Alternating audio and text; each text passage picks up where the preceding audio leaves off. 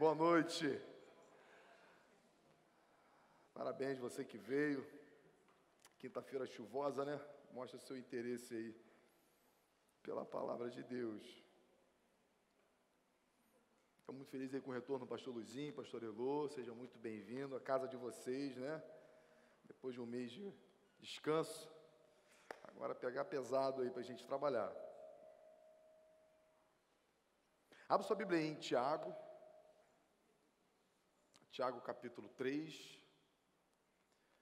A gente vai dar prosseguimento.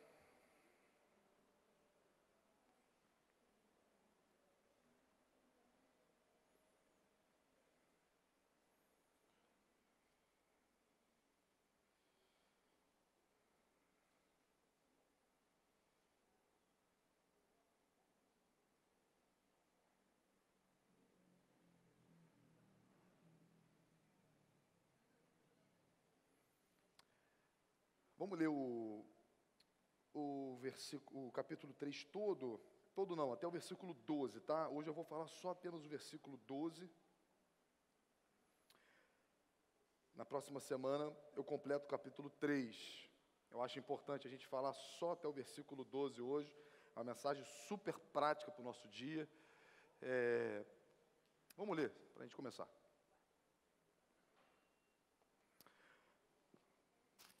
Vamos lá, meus irmãos, não vos torneis muito de vós mestres, sabendo que havemos de receber maior juízo. Porque todos tropeçamos em muitas coisas. Se alguém não tropeça no falar, é perfeito, varão capaz de refrear também todo o corpo. Vamos ler um pouquinho, para a gente não soltar tudo de uma vez? Vou dividir algumas etapas aqui, talvez a gente consiga falar aqui em quatro etapas que são coisas diferentes, apesar de ser um assunto só.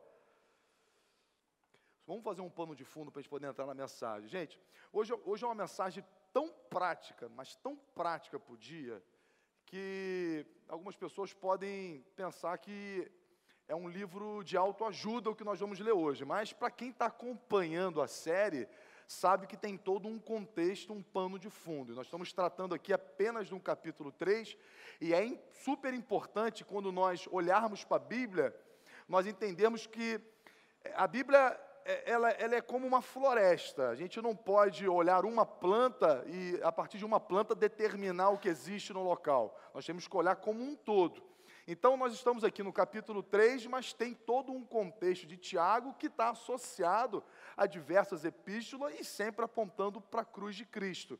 Então, o contexto aqui, o livro de Tiago, como nós aprendemos, ele é um livro de sabedoria, é como Provérbios, é como Jó, é como Eclesiastes. O livro de Tiago traz sabedoria prática, são, são lições práticas para o dia, são, são coisas que muitas das vezes nós não nos despertamos da seriedade da coisa, porque muitas das vezes nós achamos que o cristianismo é só crer em Deus, está resumindo só as nossas orações, só naquilo que a gente professa, mas nós aprendemos com Tiago que a fé que nós professamos tem que ser uma fé prática. Como nós falamos no último encontro, é uma fé sem obras, é uma fé morta. Não que as obras faz com que nós mereçamos alguma coisa, nós sabemos que não é, não é por aí, porque nós entendemos a graça, nós entendemos a cruz, a justificação, a redenção, são assuntos que nós estamos falando aqui exaustivamente, mas nós entendemos que as nossas obras ou as nossa, a nossa conduta é uma evidência da nossa fé do novo nascimento. Então nós chegamos aqui no capítulo 3, debaixo desse contexto de nova aliança, de novo nascimento, de fé prática, fé em obras, não uma fé discursiva. E ele está dizendo: Meus irmãos, não vos torneis muito de vós mestres, sabendo que havemos de receber maior juízo. O que, que ele está dizendo aqui? Aquele que ensina é cobrado. A quem muito é confiado, muito será cobrado. A quem muito é dado, muito será cobrado. Se você é aquele que se levanta para ensinar, se você é aquele que tem ah, se levanta para repreender, se você é aquela pessoa acostumada a, a, a disciplinar as pessoas, pode ser que isso seja um dom seu, você é mestre, Deus te levantou para isso. Mas lembre-se que o mestre, a cobrança é dobrada. Por quê? Porque aquilo que a gente fala tem que estar de acordo com aquilo que a gente faz. No reino dos céus não existe faça o que eu falo, mas não faça aquilo que eu faço. Ou seja, o mestre é aquele que fala e é aquele que mostra com as suas ações aquilo que faz. Então, o reino dos céus, ele começa, o Tiago começa a apontar que Todo mundo gosta de ensinar, todo mundo gosta de estar no lugar de destaque. O mestre é, é um lugar de honra, é um lugar é, de destaque. E ele está trazendo aqui a responsabilidade que é de você ser uma referência, de você ser alguém que se levanta ensina, disciplina, repreende. É importante ter pessoas assim, mas não faça isso de orelhada. Não faça isso porque você acha que tem a voz da razão. Por quê? Porque aquilo que você cobra será aquilo que você será cobrado. O próprio Sermão do Monte vai dizer que a medida que você mede é a medida que você será medido. Então, nós não podemos ser um crente incoerente, ou seja, é aquele crente que aponta, é aquele crente que levanta, que diz que é pecado, que está errado, que não pode ser assim, mas nas entrelinhas ele é justamente aquilo que ele condena. Então, cuidado ao disciplinar, cuidado ao se levantar, lembre-se do seu lugar, lembre-se que você também é pecador, lembre-se que você também erra igual o seu irmão erra. Talvez você hoje esteja apontando para alguém aquilo que exatamente você não consegue vencer. Né? Quantas pessoas que nós conhecemos de intimidade numa conversa que essa pessoa não sabe que a gente está inserido, ouvindo, ela está falando de alguém, está falando das práticas de alguém, e você fala, e você está pensando, cara, mas você faz isso, né? Você é assim. O que Tiago está nos alertando é que um mestre hipócrita é um mestre sem relevância. Uma pessoa hipócrita é uma voz vazia Ninguém quer, ninguém quer estar ao lado de pessoas que falam, mas não fazem. Então lembre-se, naquilo que você fala, você se torna, entre aspas, réu das suas palavras. Porque todos tropeçamos em muitas coisas. Se alguém não tropeça no falar, é perfeito varão, capaz de refrear também todo o corpo. E aqui então o Tiago começa a trazer uma consciência que até os mestres não são perfeitos. Ele não é hipócrita, ele não pode ser um hipócrita, mas ainda assim, até o mesmo mestre tem que levar a consideração que ele pode estar errado. Nem todos nós estamos sempre com a verdade ao nosso lado. Nem todos nós estamos sempre certos naquilo que nós falamos. E Tiago aqui abre um parênteses e coloca os mestres no mesmo bolo. Nós somos farinha do mesmo saco. Todos nós temos a possibilidade de errar acha que sempre está certo, você está contra a Bíblia. Você que acha que é sempre injustiçado, pode ter certeza que você tropeçou em um ponto. Você que acha que está com a voz da ração, lembre-se, você tem um ponto que está devendo. Todos nós tropeçamos em alguma coisa, todos nós tropeçamos em muitas coisas. Se alguém não tropeça no falar, esse alguém é perfeito. Quem aqui pode levantar e dizer que não tropeça no falar? Quantos aqui pode dizer, sabe, e a pior coisa que tem é diz, eu disse, mas eu só falei a verdade. Muitas das vezes nós falamos a coisa certa da forma errada, não é? A forma, muitas das vezes, desqualifica o resultado da fala. Então, Tiago aqui, ele põe, põe a responsabilidade no mestre, mas agora ele também inclui que os mestres também erram. Não é pelo fato que a pessoa ensina que ela está sempre com a voz da razão. E todos nós precisamos, na vida, nos perceber que em algum momento nós estamos errados. Em algum momento existe a possibilidade de que as, o que as pessoas estão falando a meu respeito pode ser esteja certa. Pode ser que a pessoa que está do outro lado tenha razão e eu não. É preciso ter discernimento espiritual. Por isso, irmão, é suma importância se fazer prático aquilo que a Bíblia diz do homem espiritual, porque o homem espiritual discerne a coisa espiritualmente. O homem carnal não, o homem carnal ele olha para fatos, ele olha para a carne, ele, ele é controlado por suas emoções, como nós vamos ver aqui. Mas o homem espiritual, ele chega num ponto que ele chega em casa, onde ele está só, e quando ele dobra o seu joelho, ele é sensível ao Espírito Santo que fala para ele: Você errou, Você se precipitou. Você falou demais, você falou o que não devia, você de repente falou a coisa certa na hora errada, ou você está totalmente desqualificado naquilo que você falou. É importante nós não termos a nossa própria razão como o, o, o, fiel da balança das nossas razões. Nós precisamos ter o Espírito e a palavra. Irmão, quando nós vamos para a palavra, nós percebemos que muitas das vezes nós somos esmagados. A palavra nos coloca no, no nosso lugar. Né? A palavra vai dizer, principalmente em relacionamentos, né? não, porque pá, pá, pá, amo seus inimigos. Acabou, acabou a conversa. Né? Você vai conversar com alguém, não, mas porque fulano, não, eu vem Jesus e fala, amo seus inimigos, ama aquele que te faz mal. Ora, então, fim de papo, se dê bem com todos. Então vamos lá, se alguém é capaz de controlar a língua, cara, esse alguém é perfeito. Ele é, ele é perfeito, ele é capaz de refrear todas as suas atitudes. E agora ele começa a entrar no poder da língua. Ora, se pomos freio na boca dos cavalos para nos obedecerem, também lhes dirigimos o corpo inteiro. Observar igualmente os navios que, que, sendo tão grandes e batidos de rijos ventos por um pequeníssimo leme, são dirigidos para onde queira o impulso do timoneiro. O que, que Tiago está falando aqui? A língua traz destino para a nossa vida. Ele traz o exemplo do cavalo. O que, que é o cavalo? O cavalo é um meio de dar destino para onde a gente está indo. Você pode andar de cavalo brincando aí, mas naquela época, cavalo era um meio de transporte. É igual um carro. Sai de casa, eu vim de Caraí, Rocha, Rocha e Caraí, é destino. Então ele está falando, assim como um cavalo, você guia pela boca o destino final, assim como um navio, apesar de ser imenso, através de um pequeno leme, você consegue traçar um destino, embora tenha ventos contrários, embora os ventos estão, estejam impulsionando o navio para outro lugar, o leme coloca ele no destino certo. Assim também é aquele que consegue controlar a sua língua. Porque a língua traz destino para a nossa vida. Muitos de nós estamos num buraco por causa da língua. Muitas coisas explodiram na nossa mão por causa da língua.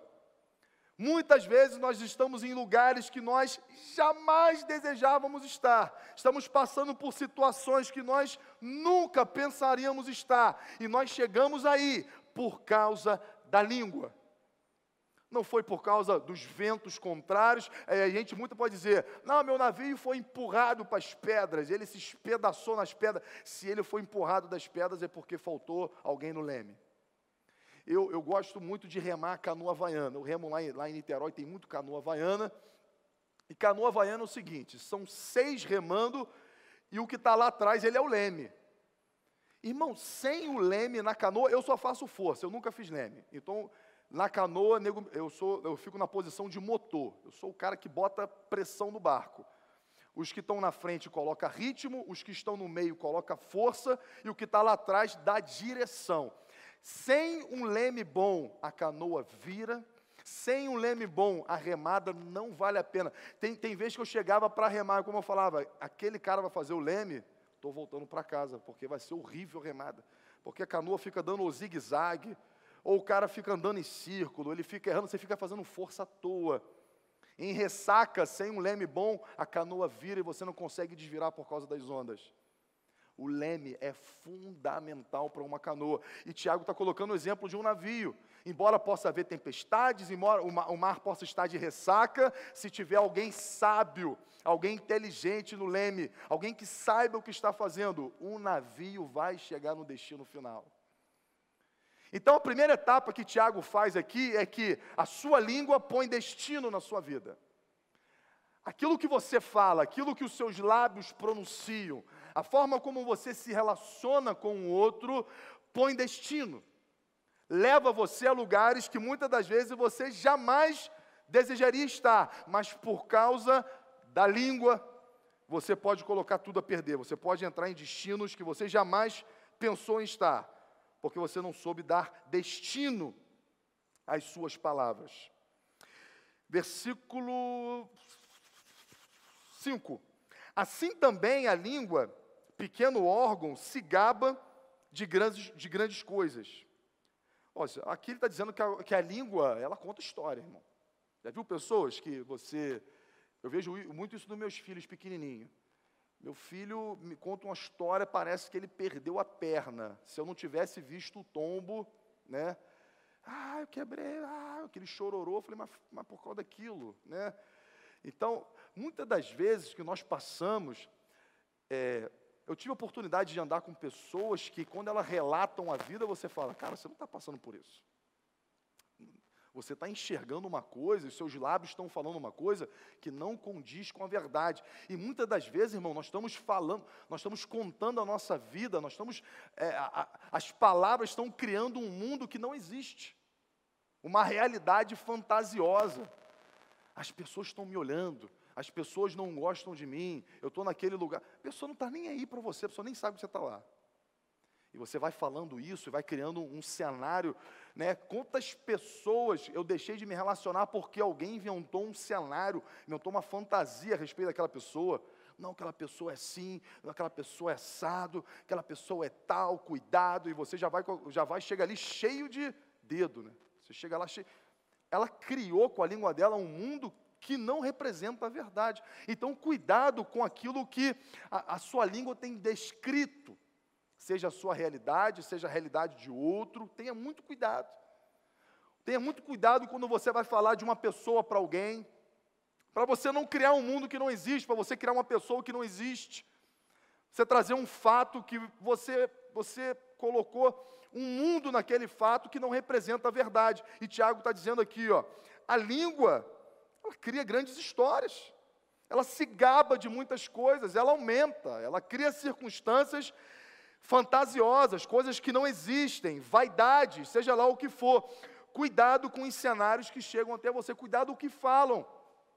Tome muito cuidado, procure você saber a verdade, procure você experimentar, procure você se dar chances, muitas das vezes, de ver. Claro que também existe o bom conselho, é claro também que existem pessoas que conseguem fazer uma leitura. Nós não estamos aqui desprezando o conselho do pai, o conselho da mãe que consegue fazer leitura de fatos, de acontecimentos, de pessoas, mas nós estamos falando aqui de pessoas maduras que muitas das vezes não, não nos permitimos a viver o novo de Deus porque nos construíram um cenário fantasioso, seja, seja através de você mesmo ou seja através de um terceiro.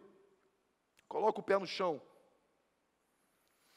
Ora, a língua, versículo 6, Continuação, perdão. Vede como uma fagulha põe em brasas tão grande selva. Ora, a língua é fogo, é mundo de iniquidade. A língua está situada entre os membros de nosso corpo e contamina o corpo inteiro. E não só põe em chamas toda a carreira da existência humana, como também aposta ela mesma em chamas pelo inferno. Olha que coisa pesada, meu irmão. Então, Tiago começa dizendo que a língua põe destino na nossa vida, a língua cria cenários fantasiosos, seja através do que a gente está falando, uma realidade que não existe, ou de alguém. Agora, ele está dizendo que a nossa língua, ela muda a perspectiva das pessoas. Já viu um cara que compra um carro, mostra para alguém e você fala, pô, meu irmão, esse carro aí é mó mamão, não vale nada. O cara está feliz da vida, querendo te mostrar um carro. E a primeira coisa que você fala para a pessoa, cara, esse carro, pô, esse carro não, dá, não vale nada. O cara, o cara veio amarradão, já sai triste. A língua tem um poder de incendiar pessoas. Como uma fagulha, eu lembro que uma vez Valdir, pastor Valdir, ele montava totem, né? E eu estava namorando Keilane ainda, então volta e meia ele me pedia uns favores desse doido, eu ficava, pô, tem que fazer, né? Sogro, aquela coisa. Ele mandou lá para Cabo Frio ajudar um cara a montar um totem de ferro lá num terreno, era um terreno gigantesco, sei lá, uns dois mil metros. E estava muito seco, aquele sol e um mato bem queimado. Então o cara estava soldando o painel, e eu ficava com, com uns pedaços de papelão apagando umas tochinhas, que é que quem está soldando vai cair numa fagulha. Chegou uma hora, irmão, que eu não sei o que aconteceu com o vento que deu. O troço pegou de uma forma que a gente largou painel, máquina de solda. O troço, meu irmão, entrou. Imagine dois mil metros de terreno de mato, pegando fogo. Veio carro de bombeiro. Eu falei, irmão, vamos meter o pé daqui que a gente vai ser preso, cara. Os caras vão dizer que os vizinhos, tudo jogando balde de água no, no, no terreno do lado. Desesperados por causa de uma fagulha de solda. A gente vê esses incêndios na, na, Amazonas, incêndio na Austrália, não sei quanto, chegaram a registro, um bilhão de animais mortos, incluindo insetos, coisa toda. E quando você for rebobinar essa fita, vai ver que de repente foi um cigarrinho que alguém jogou ali e aquilo virou uma devastação. E Tiago está dizendo: assim também é o poder da língua. Você destrói pessoas, você incendeia, você acaba com tudo, você acaba com relacionamentos, você acaba com família, você acaba com o futuro das pessoas. Existem, é, é super importante a presença de um médico. O médico impede de alguém morrer, mas aquele que tem palavras negativas na boca rouba o futuro das pessoas sempre com desesperança, sempre com palavras negativas, sempre enxergando o pior da pessoa. Eu lembro de uma vez que eu não foi aqui nessa igreja, foi em outra lá, o pastor pediu para a gente dar um gás, eu era novo, eu dando um gás para virar à noite, para poder entregar a igreja. Então passamos eu, um grupo de jovens, pintando, fazendo. Eu não sou pintor, irmão, não sou nada, eu sou esforçado. Então estava lá, tal, tal, tal. Nove horas da manhã, a gente ainda pintando um caco, irmão. Depois de ter trabalhado um dia inteiro, mais uma noite inteira. E aí chega o, o pastor, praticamente tudo pronto. E a primeira coisa que ele falou, cara, cara, você não viu aquilo ali não, cara? Você não viu aquilo ali não que ficou para trás? Meu irmão, me subiu uma ira. Mas me subiu uma ira, assim. Eu falei, irmão, vou embora daqui, senão eu vou bater nele. Vou embora daqui que eu vou, vou bater. Esse pastor não vai pregar hoje, não, meu irmão. Vai para o hospital. Porque, imagina, eu esperando, não estava esperando um tipo assim, cara, ficou top, e cara, pô, valeu a noite que vocês viraram, pô, e não sei o que lá e tudo mais, mas a pessoa vai lá justamente falar daquilo que você não viu, que não deu certo. Minha vontade era dizer para ele, claro, você não estava aqui de madrugada para ajudar a gente, né? Mas ali, ah, vamos para casa. Lembro de outra situação também. Agora é o momento, vocês, vocês estão sendo meus psicólogos, estou botando para fora os meus desabafos. Lembro uma vez que eu estava lá, lá, lá, lá eu vou, vou, dar o nome, eu vou dar nome, eu vou falar. Eu estava lá no Sei de Caraí, isso tem muitos anos, tá, gente? Estou brincando. E eu sempre fui muito empreendedor, essas coisas. E a gente, os caras falavam, meu, vamos fazer uma conferência jovem? Vamos. Ah, mas custa X, que é muito caro. E eu falei, eu, a igreja lá era muito grande, um movimento de duas mil pessoas, mil quinhentas pessoas na época. E eu falei, meu irmão, vamos fazer aqui uma cantina violentíssima, irmão, vamos levantar essa grana e nós vamos fazer essa conferência. Fizemos lá uma conferência, trouxemos Fernandinho, André Valadão. Meu irmão, o troço explodiu. E eu ficava na barraca do churrasco, lá do hambúrguer, coordenando as coisas todas. Meu irmão, te vendia mil churrascos num, num, num dia de conferência. E então o dinheiro entrando, eu todo satisfeito. Final do culto, eu lá, meu irmão, suado, né, carvão na mão, todo, todo sujo, cheirando mal. Aí um cara chegou para mim e falou: Aí, os líderes estão tirando foto lá com o André Valadão, te chamaram? Eu falei: Não, não me chamaram, não. Você é mó otário, meu irmão. Está trabalhando para os outros aí, ó. Os outros estão tirando foto nas suas costas, você está aí com a barriga no fogo. O cara tirando foto lá e você aí igual um otário. Meu irmão, aquilo veio no meu coração, cara, tipo, desgraçado, meu irmão, nunca mais eu faço isso, porque eu não tinha consciência que eu estava fazendo para o Senhor, né? Mas depois tudo se resolveu, aquilo foi um aprendizado. Mas um cara, em vez de dizer, tipo, cara, que maneiro que vocês estão fazendo, cara, porque você está aqui, meu irmão, se sujando, trabalhando, isso tudo aconteceu, você faz parte disso. Alguém vai lá e fala: você é um otário, você é um bobo. Você não é nada, meu irmão. Você está aí, ó, um monte de gente lá na sua frente, tirando foto nas tuas costas, nem sabe que você está aí. E aquilo destrói a nossa vontade, aquilo acaba com o nosso dia. Existem pessoas assim, e tomara que não seja você. Tomara que não seja você. Destruidor de futuros, roubador de esperanças você tinha tudo para trazer a pessoa para perto, para motivar, para colocar a pessoa para mais, e você está sempre na, naquela ranzinza, sempre olhando o mal, sempre olhando o lado ruim da coisa, né? sempre olhando o pior. Poderia ser, poderia ser até verdade o que ele estava falando, porque não era verdade, mas até poderia ser, mas que ele pudesse ser um motivador na minha vida. Cara, que maneiro, que bom, Continue fazendo isso, é para o Senhor, é para o Senhor que você está fazendo. Nunca se esqueça que é para o Senhor. Deus está vendo aquilo a me levantar, aquilo a me motivar. Mas alguém vai lá e é como uma fagulha, que quando pega, meu irmão, não se dá para correr atrás do prejuízo nunca mais. Pois toda espécie de feras, de aves, de répteis, de seres marinhos, se dorna e, e tem sido domada, é, perdão, se doma e tem sido domada pelo gênero humano. A língua, porém, nenhum dos homens é capaz de domar. É mal incontido, carregado de veneno mortífero. Tiago está dizendo que nós somos piores do que cobras venenosas. Não tem lá a muamba da negra da África, a naja, a cascavel, e você olha e fala: Meu Deus, nós temos veneno piores do que os deles. Porque a cascavel pica, pode ser que uma pessoa morra, mas tem antídoto. Mas uma palavra que incendeia alguém, talvez nunca mais a gente consiga reverter esse cenário. A pessoa entra em depressão, a pessoa se mata. Quantas pessoas pularam do prédio, quantas coisas foram destruídas porque alguém falou algo que não deveria falar alguém não teve sabedoria. Todos nós carregamos esse veneno, todos nós. Não é, um, ah, eu não tenho, tem. Você tem, eu tenho, todos nós temos. E precisamos estar atento para nós não sermos um destruidor de esperança, um destruidor de futuros alheios. E ele vai metendo pau aqui e continua, né?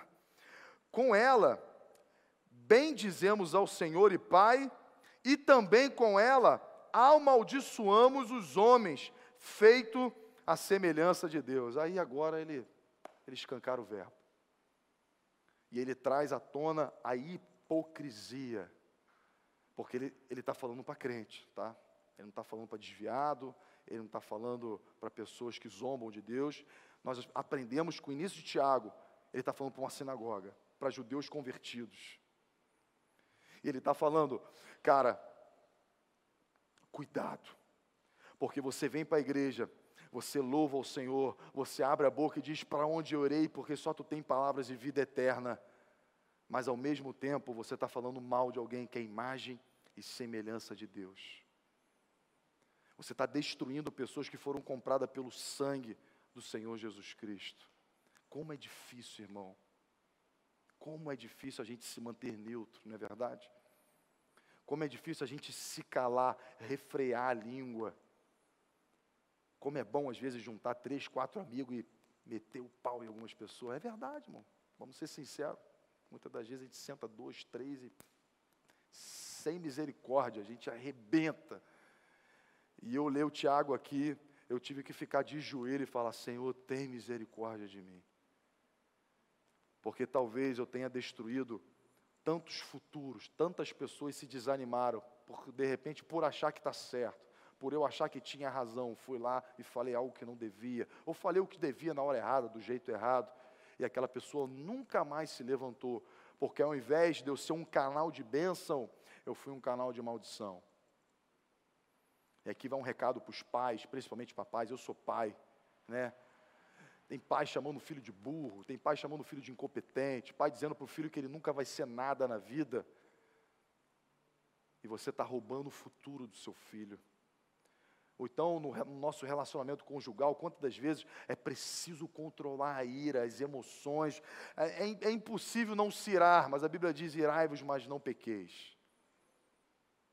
Existe um ditado árabe que eu gosto demais: as palavras valem prata, mas o silêncio vale, vale ouro. Como maçãs de ouro em bacias de prata, né, eh, o provérbio vai dizer que é o valor do silêncio. Existem três coisas que não voltam atrás: a flecha tirada, a palavra lançada e a oportunidade perdida. Depois que fala, irmão, aquela pessoa fica martelando aquilo a vida inteira, mas você falou, mas você disse aquilo principalmente em relação pai e filho e relacionamento conjugal, são, são, são, são feridas que se abrem, que muitas das vezes é difícil fechar. Palavras duras que nós recebemos e palavras duras que nós devolvemos, que vai um matando o outro e quando vê o cenário às vezes se torna irreversível, porque nós vamos construindo, o nosso relacionamento ele, ele é criado diariamente, muitas das vezes nós, quando nós começamos a proferir palavras que machucam, nós estamos construindo o nosso relacionamento na areia, é impossível a casa não cair, é impossível, a Bíblia diz que tudo, todo cenário construído na areia foi feito para cair. E as palavras, nós vamos construindo muitas das vezes os nossos relacionamentos, o nosso relacionamento de pai e filho, conjugal, ou relacionamento de amigos. Pelas palavras, nós vamos fazendo com que esses relacionamentos vão ganhando construções na areia, fundamentos em areia. E quando menos perceber, vai desmoronar na nossa cabeça. É filhos que nunca mais conseguem falar com pais, pais que não conseguem perdoar filhos, são maridos e mulheres que não conseguem mais é, romper a indiferença, e tudo começou com palavras precipitadas, palavras malditas. Aquele momento que nós deveríamos ser coluna e nós fomos, na verdade, o pedreiro que derrubou a coluna. Então tome muito cuidado com as palavras que saem na sua boca. E Tiago está fechando aqui, porque é impossível nós abrirmos a boca para glorificar um Deus santo, um Deus que fala para nós amarmos e amarmos o nosso próximo como a nós mesmos. E muitas das vezes nós fazemos do nosso relacionamento, eu estou bem com Deus, mas a pergunta é, mas você também está bem com o próximo? Porque é muito fácil eu estou bem com Deus, eu não brigo com Deus. Ninguém aqui briga com Deus, né? ninguém que bate boca com Deus. É muito fácil estar bem com Deus. Não, eu estou firme, eu estou na igreja, eu continuo indo, embora eu não fale com a família inteira. Para mim eles morreram, mas eu estou bem com Deus. Você não está bem com Deus. A Bíblia dizer: como é que você pode dizer que ama um Deus que não vê e odiar um, alguém próximo, imagem e semelhança, que você está vendo? Como é que você ama alguém que, um Deus que não vê e odeia o próximo, que é a figura de Cristo ali? Nós temos diversas parábolas de Jesus sobre o bom samaritano que fala do valor do próximo. Nós temos, é, tive fome e deste de beber, eu tive nu e você me vestiu, né, diversos ensinamentos sobre o valor do relacionamento. E ele sempre parte da premissa de pessoas que nós não conhecemos, porque é fácil amar filho, é fácil amar família, é fácil ser amável no ambiente familiar. Mas a proposta de Cristo é o próximo, é o indiferente, é o samaritano, que naquela época era considerado cão. Dizem que os fariseus oravam assim: Deus, obrigado porque eu não nasci mulher, e obrigado que eu não nasci samaritano. A oração do fariseu. E Jesus vem quebrando todo um cenário, toda uma cultura, e coloca o samaritano, a figura desprezível, como aquele que sabe amar o próximo. O sacerdote não teve compaixão, o levita não teve compaixão, mas o samaritano teve. O que para você era desprezado por Deus, na verdade, foi imagem e semelhança de Deus para o próximo. Porque devolveu a um caído a possibilidade de futuro. E o que Tiago está trazendo aqui, a nossa responsabilidade, é que nós construímos futuros, tanto para a gente quanto para os outros. As suas palavras constroem o seu destino e as suas palavras também põem destino na vida das pessoas que estão à sua volta. Talvez muitas pessoas não passaram no concurso público porque você disse que era difícil. Você roubou o futuro de alguém. Seja um incentivador, irmão. Lógico que muitas das vezes ser incentivador é colocar pés no chão, mas quem sabe fazer isso com bondade, com discernimento do Espírito, a outra parte sempre vai entender. Não, o que ele falou foi verdade. Embora eu não tenha gostado, ele falou com. com eu ouvi Deus falando através dele. Para a gente concluir, para a gente não. Acaso pode a fonte jorrar do mesmo lugar o que é doce e o que é amargoso? Acaso, meus irmãos, pode a figueira produzir azeitonas ou a videira figos? Tampouco fonte de água salgada pode dar água doce. E aqui ele está falando do novo nascimento. Aqui ele já colocou, aqui Tiago está fechando com cruz. Porque Jesus, ao encontrar Nicodemos, fala: ninguém pode entrar no reino do céu senão nascer de novo. Então, Jesus aponta para um novo nascimento. Esse novo nascimento, ele é construído através da fé na obra consumada de Jesus Cristo. Ou seja, pela fé, ao crer que Jesus é o nosso Salvador, a Bíblia diz que nós nascemos de novo. E essa nova criatura, esse novo nascimento, nos possibilita dar frutos do Espírito. E um dos frutos do Espírito é domínio próprio. Aqueles que são templo do Espírito Santo, eles têm o domínio próprio, eles não, eles não são controlados por suas emoções. Não é dessa forma que se manifesta uma nova criatura. A nova criatura é manifestada pelo domínio próprio. É saber a hora de parar, é saber a hora de que não é hora de falar, é saber a hora de motivar, é, é saber a hora de ser uma voz quando todas as vozes são contrárias é dar esperança para as pessoas, é trazer o melhor delas. Né? Pastor Valdir fala muito disso. O cara é careca, o apelido dele é careca, não importa se ele tem olho azul, se ele tem dente bonito, se ele, se, se ele é forte, não importa. Se é careca, o apelido é careca, porque nós temos o hábito de ver os defeitos. E o cristianismo, o novo nascimento, perdão, nos ensina a enxergar sempre o melhor das pessoas, porque Cristo enxergou é, bondade onde não existe a bondade em nós. Cristo nos amou sem nós merecermos. A Bíblia diz que nós estávamos mortos em nossos delitos e pecados. Não havia um, uma justificativa para Jesus dizer: Eu vou descer e vou salvar eles. A Bíblia diz que não, todos pecaram.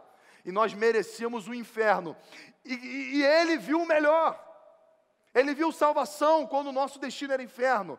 Ele viu amor quando nós apenas odiávamos a Deus, porque nós estávamos em estado de rebelião. Deus viu o melhor em nós sem haver melhor. Ele cria quando a Bíblia diz que Deus traz à existência coisas que não existem, a gente sempre leva isso para o campo material. Não, meu carro está aí. Não, minha casa na praia está aí. Mas só que Deus trouxe bondade para a gente onde não existia bondade. Ele fez surgir isso. Para que Ele pudesse olhar e enxergar o melhor de nós. Para que Ele não pudesse lançar você no inferno, nem você nem a mim. Através de Cristo, Deus nos enxerga o melhor. E ele fala: se eu fiz isso por vocês, como vocês não vão reproduzir isso nos outros? Se eu não levei em conta os seus pecados, por que você vai levar, levar em conta o pecado dos outros? Se eu não lhe retribuir conforme as suas obras, por que você retribui conforme as obras dos outros? Se eu não fui duro com você, por que você tem sido tão duro com os outros? Se eu sou misericordioso, seja misericordioso. Se eu sou bom, seja bom.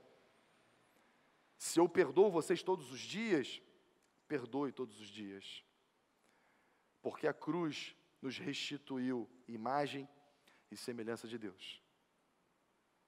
O que nós fazemos, apontamos para Ele. O que nós somos, apontamos para Ele, para a obra consumada da cruz do Calvário. Então, que as pessoas encontrem em nós, em nós, um lugar de beleza, um lugar de bondade, que você, sabe, seja um construidor de futuro às pessoas que estão próximas de você, que você possa enxergar beleza onde não existe beleza, que você possa enxergar futuro num cenário de caos, que você seja aquela palavra de ânimo, aquela palavra de motivação, mas não uma motivação cega, porque em Cristo nós podemos todas as coisas. Porque em Cristo nós podemos construir cenários que não existem. Em Cristo nós podemos ver vida onde não existe vida. E eu sou muito, eu gosto muito dessa frase que evangelho não é mágica. Nós, nós fomos mal acostumados de que a nossa oração muda o cenário, nós fomos acostumados de que é, não importa do que nós, como nós vivamos, o que nós falamos, nós vamos orar e Deus vai consertar tudo. E nós temos lições práticas aqui de sabedoria, de discernimento, de manifestação de nova criatura. Então, o cenário de bênção, o cenário de vida abundante, o cenário de prosperidade, ele é construído, irmão, através de uma fé prática, não de uma fé mágica. Não de uma fé que move a mão de Deus. É, a fé move a mão de Deus. Move não, irmão, não move não. Isso é manipulação. Se eu pudesse mover a mão de Deus, irmão, pô, estava movendo o tempo inteiro. Né? Tava igual aquele, aqueles bonequinhos né, que você fica assim movendo, assim, ó. Deus não é manipulável. Nossa fé não move nada de Deus. A nossa fé, na verdade, alinha os nossos pensamentos com o pensamento de Deus. A nossa fé alinha a terra com os céus e nunca os céus com a terra, porque Deus não se corrompe. Deus nunca, Deus, Deus é incorruptível. Então lembre-se disso, Tiago traz racionalidade e clareza para a nossa fé, para a vida cristã. É uma vida de prática, é uma vida onde tudo muda e começa pelo aquilo que a gente fala. Amém? Vamos ficar de pé, vamos orar?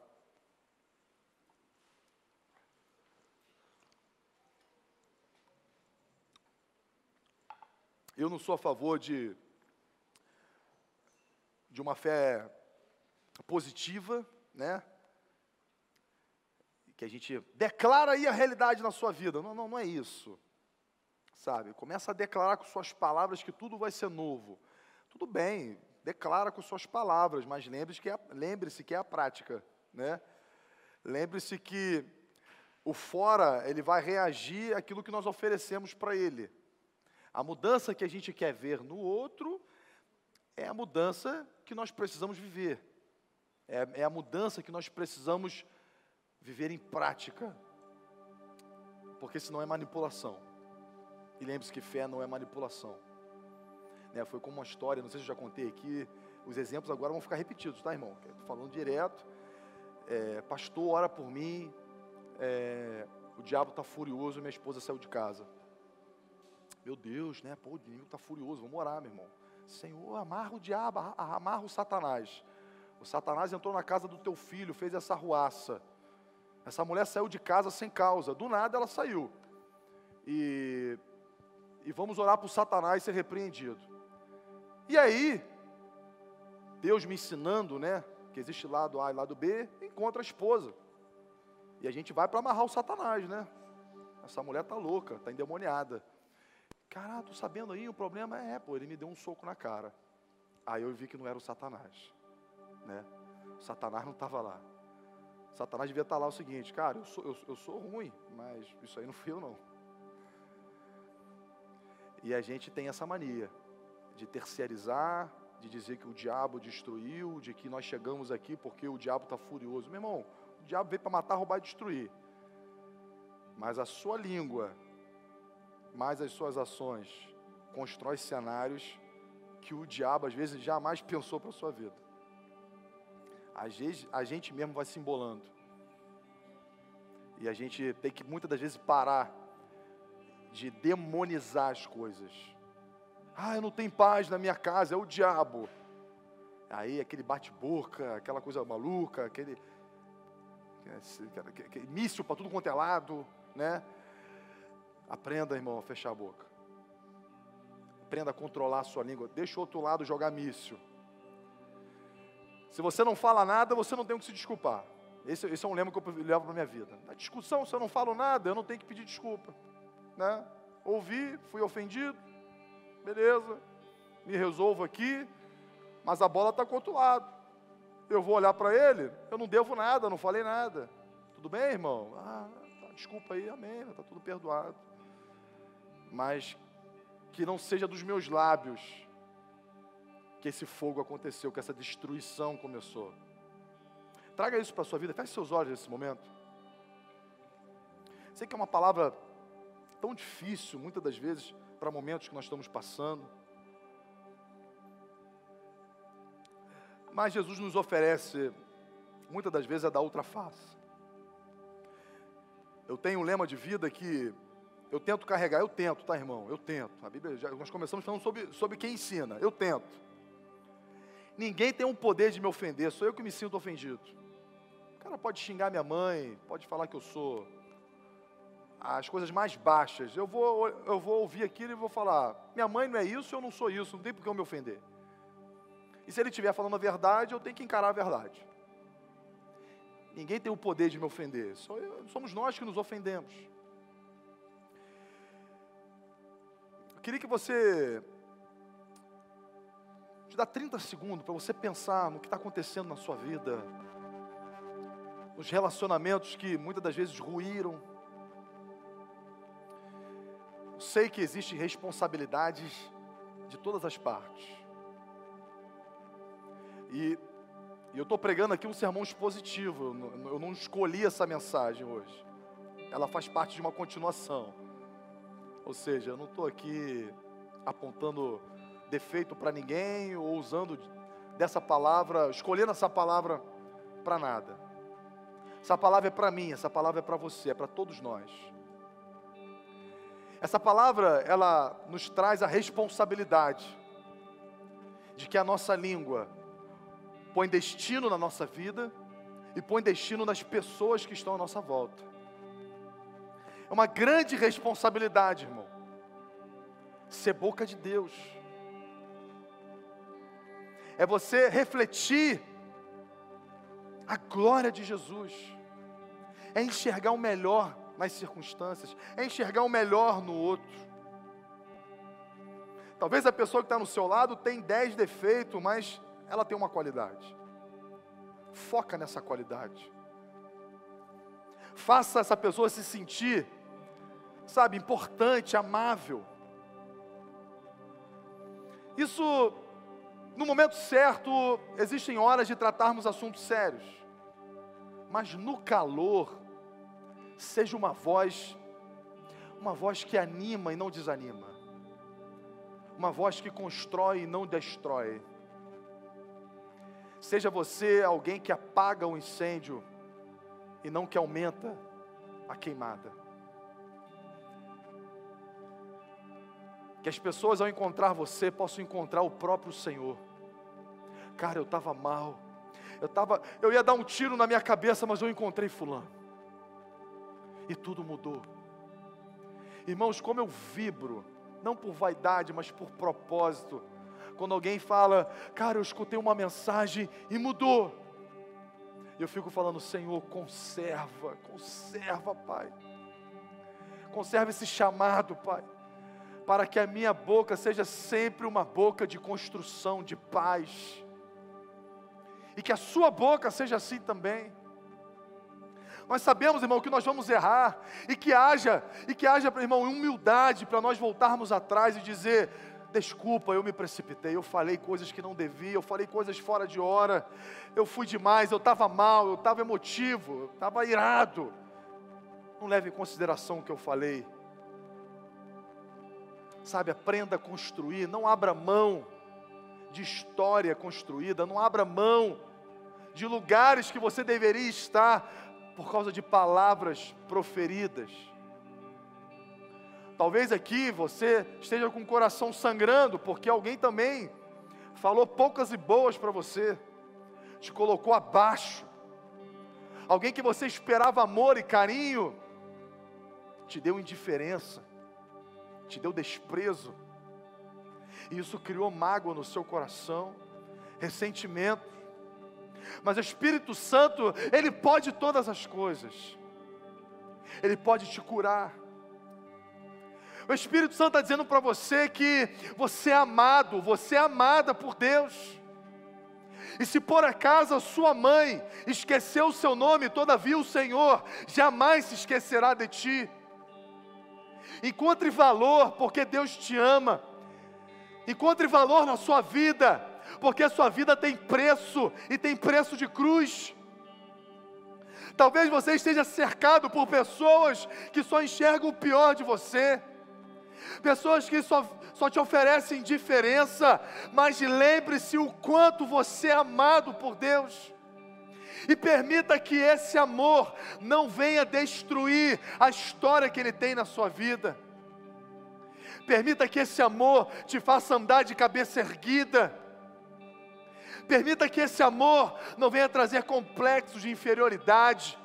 Não se apoie nas palavras dos outros. Deus está dizendo para você: sou eu que sei os pensamentos que tem a seu respeito não tem a sua identidade definida pelos outros, não tem a sua, identidade definida por circunstâncias. Talvez você esteja aqui, você esteja desempregado, e cunhar um rótulo em você de fracassado. Talvez você se cobra tanto e dá algo melhor para sua família, isso tem se tornado um fardo. Você se vê como um fracassado, um perdedor, porque talvez você não conseguiu comprar algo para o teu filho. Lembre-se que a sua vida tem valor, enquanto existe vida, existe esperança. Se alegre no Senhor, permita que Deus venha surpreender a sua história. Permita, através das tuas palavras, as palavras que estão contidas nesse livro, venha construir um futuro de esperança. Não abra sua boca para murmurar, não haja, não abra sua boca para maldizer. Que da sua boca venha apenas jorrar vida. Abençoe o que estão à sua volta. Enxergue beleza num cenário de morte. Ao entrar no cemitério, olhe a beleza das flores. Pai, em nome de Jesus, Senhor, como é difícil, Pai. Muitas das vezes, Senhor, as cicatrizes da nossa alma, as feridas da nossa alma. Cicatrizes muitas das vezes não nos permite esquecer da ferida, e as feridas que muitas das vezes não se cicatrizam. Pai, contempla cada coração que chegou aqui, Pai, essa noite. Talvez pessoas, Pai, complexadas por aquilo que ouviram. Talvez pessoas, Pai, sem esperança, porque por palavras lhe roubaram esperança. Pessoas, Pai, que não têm mais futuro, porque lhe roubaram com palavras o futuro. Senhor, que possamos, Pai, voltar às nossas fontes, às nossas origens, que possamos perceber, que possamos ter a convicção de que a nossa vitória está selada na cruz. A tua palavra diz que lá na cruz o Senhor Cristo nos reconciliou com Deus. E agora Deus é favorável a nós. Pelo ministério da adoção, nós somos filhos de Deus, co-herdeiros em Cristo Jesus de todas as coisas. Eu quero dizer, irmão, que sua vida tem valor. Eu quero dizer que você é amado por Deus. Eu quero dizer que a sua vida tem, tem peso e tem preço preço de sangue. Liberte-se hoje do, da sua, do, seu, da, do seu complexo interior. Se liberte hoje das palavras lançadas contra você. Seja livre. Porque se Cristo vos libertar, verdadeiramente sereis livres. Seja livre para viver uma história construída por Deus. Seja livre para viver um tempo novo na sua vida. Seja livre para viver as promessas do Pai sobre você. Seja livre para levantar pelas manhãs, sem cobrança, sem peso mas que você possa estar aberto a viver o novo de Deus na sua vida. Não leve em consideração as palavras que lhe falaram, não leve em consideração as palavras proferidas contra você, mas que da sua boca haja apenas palavras de bênção Começa agora a bendizer aqueles que falaram mal de você. Começa agora a declarar paz. Começa agora a abençoar aqueles que te amaldiçoaram. Começa agora a declarar toda sorte de bênção em cenário de morte, em cenário de caos. Irmãos, começa a abrir a sua boca. E através da palavra de Deus, construa um novo cenário, um novo tempo na sua vida. Murmuração nunca mais palavras negativas nunca mais, maldizer nunca mais. Que você seja hoje uma ponte, uma coluna, e que as pessoas, ao encontrarem com você, elas possam ter um encontro com o próprio Deus. Obrigado, Pai, por essa igreja. Obrigado por todos aqueles que vieram aqui. Cura, Pai, a alma. Cicatriza, Pai, as nossas feridas. E que possamos estar livres para viver o novo de Deus em nossas vidas. Nós te agradecemos, Pai, em nome de Jesus. Amém. Amém. Amém. Quando receber essa palavra aí, amém? Amém. Põe em prática, amém? Põe em prática. Vamos construir uma nova história. Vamos construir cenário das pessoas que estão à nossa volta. Seja um resgatador de esperança, de futuro. Seja um construidor de pontes.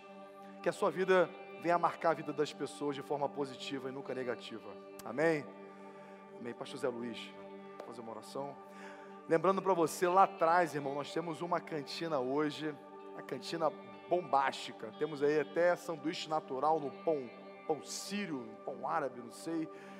E, lembrando para você que toda a renda da nossa cantina está revertida em obra, tá? Nós vamos agora construir o segundo andar dos adolescentes. Nós vamos fazer um negócio muito bacana, muita coisa boa para acontecer aqui na igreja, muitos trabalhos. Se envolva, participa, seja um colaborador do nosso ministério. Amém. Amém. Glória a Deus. Vamos estar orando. Vamos colocar a mão no nosso coração. Que realmente nós venhamos ser canal de bênção na vida dos nossos irmãos, daqueles que precisam, daqueles que não conhecem Jesus, né? aqueles que não conhecem a palavra. Que quando você for fazer, faça o melhor. Dê a melhor água, dê o melhor alimento, dê o melhor de si, dê o melhor da palavra que nós temos, nós recebemos de graça. Né? Deus nos deu oportunidade de estar aqui nesta noite para ouvir que a nossa língua pode incendiar, mas aqui eu creio que tem homens e mulheres de Deus que vai trazer bênção na vida de outras pessoas. Não vamos estar trazendo maldição, e se bênção. Né? Pai querido, Pai amado, Senhor, toma o teu servo nas tuas mãos, cobre cada um com o teu sangue. Deus, que nós viemos ser canal de bênção na vida de outras pessoas. Senhor, que nós venhamos divulgar a tua palavra, divulgar o teu amor, divulgar, Senhor, aquilo, ó Pai amado, que um dia nós encontramos, ó Pai amado, em ti. Senhor, ama, Senhor, cada um nesta noite nas tuas mãos. Abençoa as famílias, abençoa os lares, abençoa os seus filhos. Pai amado, continua, Senhor, nos guardando, Senhor, nos livrando, ó Pai amado, e entrando com providência, Pai amado, para cada um que precisa nesta noite. Tu conheces o nosso deitar e o nosso levantar, Senhor, som dos nossos corações. Pai amado, que nós venhamos perdoar, Senhor, aqueles que tenham feito mal a cada um de nós. Senhor, que vamos ouvir a tua palavra, Senhor. Deus, eu te agradeço, Pai amado, por cada um aqui presente. Pai amado, eu te agradeço em nome do teu filho amado, Jesus. Amém. A bênção apostólica e o grande amor de Deus e as doces consoladoras promessas do Espírito Santo, que seja com toda a igreja que aguarda a vinda do Senhor Jesus. E os filhos de Deus digam comigo, amém. Aplauda o Senhor. Somos corpo